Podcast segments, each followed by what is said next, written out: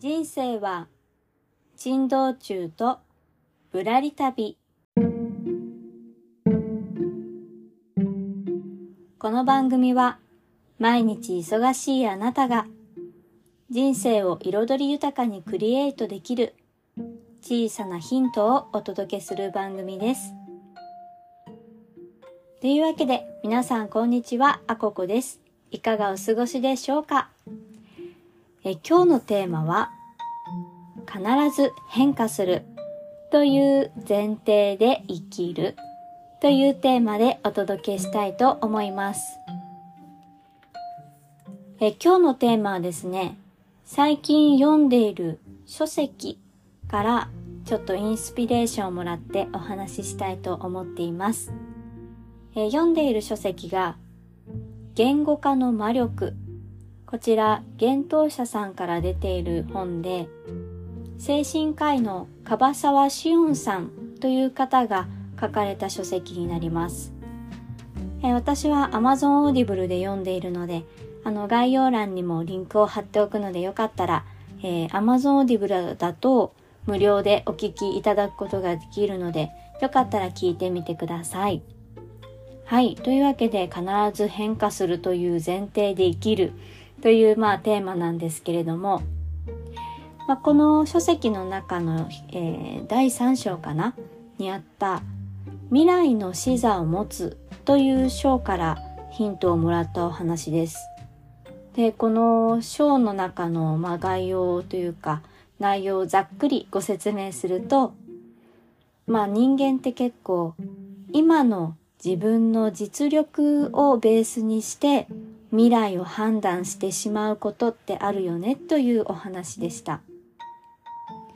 まあ、一つだけそこに書いてあったエピソードをご紹介すると、あるビジネスマンの方が英語ができないのに半年後に海外赴任に大抜擢されてしまったという感じのエピソードがありました。ただその方は英語力には自信がなかったので、今の自分の英語力を見て、この話は断ってしまおうかと悩まれているみたいな感じのお話ですね。ただ、この著者の樺沢さんがおっしゃるのは、半年もあれば、そこで全力で英語の勉強をすれば、まあ、ペラペラとはいかないかもしれないですけど、少なくとも今の自分よりは多少英語が身についているっていう可能性もありますよね。なので、半年後に自分の実力が上がっていれば OK なんですけど、結構ね、今の自分の実力を見て何かチャレンジするときに、ああ、できないだろうな、自分には。今の自分だとダメだろうなっていうところで諦めてしまうっていうお話でした。でもこれ結構よくあるなと思っていてそういうこと皆さんはいかがでしょうないですかね。なんか私も知らないうちに割といろいろチャレンジしているタイプではあると思うんですけどまあなんか先に考えて諦めてしまったりとかあの情報発信もそうですよね。今の自分には何もないから発信できないって思う人も私も含めですけどたくさんいらっしゃると思うんですけど結局何かしらのテーマで勉強をする必要があるんですよね。で勉強さえしてれば何かしらのテーマで話せる人になっていくでしょうしそれをどんどん勉強を深めていけばその道のプロと呼ばれる人になっていくんでしょうしうんだからなんか結構、まあ現実のね今の自分が一番こう目にも見えているからある意味自分の中でも説得力があるというか、まあ、未来よりかはねイメージしやすいのでやっぱりその時の自分の実力で見てしまうのかなというふうにこの本を読んで思いました。でこれをちょっとまあ私の音声配信聞いてくださってる方は結構こう働きながら子育てをされているパパさんママさんもいらっしゃるので、まあ、子育て中の人であれば、うん、自分の人生とかキャリアとかを考える時にもこの考え方がちょっと応用できるかなって思ったんですね。でだまあ子育て中で今皆さんのお子さん何歳かわからないですけど、まあ、例えばうちの場合だと、えー、私の子供は今今年5歳になる今4歳の男の子がいるので保育園に通っています。でも、まあね、今の目の前のね、日々のバタバタの子育てをしていると、今しか見えなくなりがちではあるんですけど、でもまあよくよく考えたら、当たり前ですけど子供も成長していきますし、まあ大人以上にね、いろいろとステージを何年かおきに変えていくわけですよね。保育園から小学校、中学校、高校ってなっていって、身も心も変化が大きい年頃でもありますし、まあその時に応じて親の立場でもなんか気にした方がいいこととか何かサポートした方がいいことが変わってくるかなと思うんですけどね。うん。で、なのでうちの場合だともうすぐあと2年ぐらいかなすると小学生になるので私の今こう自分の、まあ、人生というか当面の子育て中のキャリアに関しては、うん、子供の成長とともに自分のビジネスも成長させていくっていうイメージで考えています。まあ、どういうことかというと、じゃあ次小学校に入る頃までには、私は今会社員なんですけど、できれば独立、まあ、フリーで働くようになっていて、で家にいることが仕事の中心というか家にいて仕事ん？家にいてできる仕事を中心にやってその時間とか場所とかっていうのにあまり縛られない状態でありたいと思ってます。まあそうすることで何かしら、うん、子供に会った時にサポートに優先して入れるような状態にしたいと思いますしあとは家で働いている姿っていうのを、まあ、ちょっとでもね子供に見せられればいいかなと思ってるんですね。あの私この間ちょっと話それちゃうんですけどあの YouTube もやっていまして、まあ、刺繍の制作している風景とかを映した動画を配信しているんですけどなんか子供が YouTube を見たのかな？私の YouTube をなんかちらっと見た時にママこれかっこいいねって 言ってくれたのがちょっと嬉しくって。でも片やこう会社の仕事をパソコンでやってる時は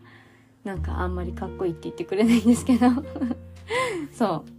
う。でもなんかねそういうなんかちょっと仕事をしてる時のマインドにが伝わってるのかなと思った出来事がありましたので。はい。まあそういうことも考えるとこう自分自身のやりたいことを仕事にしていく姿っていうのをこの成長段階にある小学生の時に見せることができたら嬉しいなと思ってます。で中学校3年生とかになったらあ中学校というか3年生というか まあ123年間ですね。まあどんどんお年頃になっていくので、まあ、ずっと親が家にいるのも嫌なのかなどうなのかなわかんないけどまあ子供自身も自分でこういろいろと出歩く機会も増えてくるとも思いますし、まあ、そうなってきたら私自身もこう外での仕事も増やしつつ、まあ、そうなっていくと自分自身のキャリアを広げていく機会にもなると思うので、まあそういったところでまた子供にもこうキャリアを広げていくというか気づいていく姿っていうのも見せられたりとか、まあ、何か話せることがあれば話ができたりとかするのかなと思ってます。でまあ高校生になってくるとねまた大学受験とかもありますし、うん、そういう時にできるだけサポートに入りたいと思うのでまたそこでフレキシブルに時間を使えるような状態になっていたらいいなとまあこんな感じでざっと直近というか まあ、高校生ぐらいまでのあと12年間ぐらいのイメージが、まあ、子供の成長とともに自分のキャリアも成長していくんだろうなっていうイメージで考えています。うん。だから、うん。まあ、小学校ぐらいまでの目線で考えると、まあ、ずっと在宅で働くっていうイメージなんですけど、まあ、ゆくゆくもっと先に子供がどんどん成長して独り立ちしていくって考えていくとやっぱ自分自身もずっと家にこもっているというよりかは、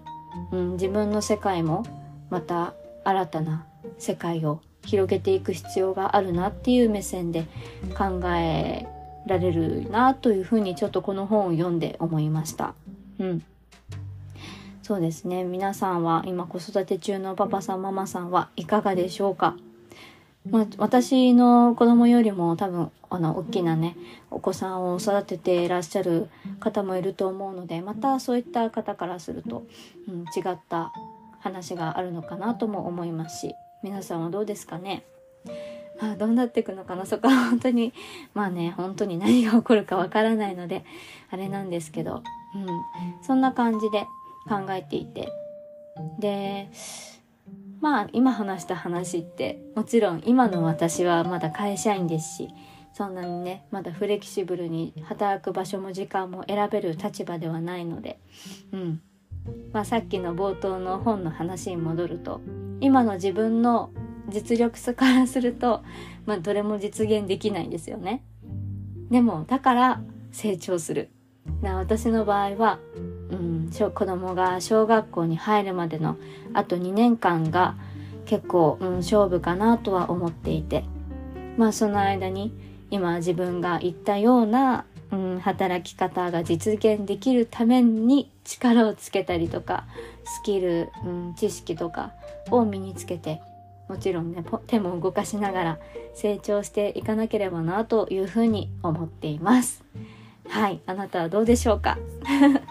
よかったらこの本とってもおすすめです。言語化の魔力という本で、あの Amazon Audible 以外でも Kindle にもありますし、紙の書籍もあるので、よかったら探してみてください。はい。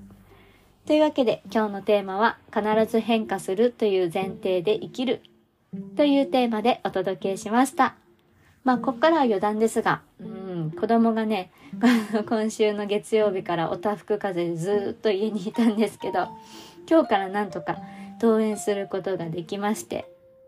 まあ、朝ね、あの、病院に行って、あ、もう登園していいよってお墨付きをいただいて、あの、無事にね、午後から仕事を、あの、再開することができました。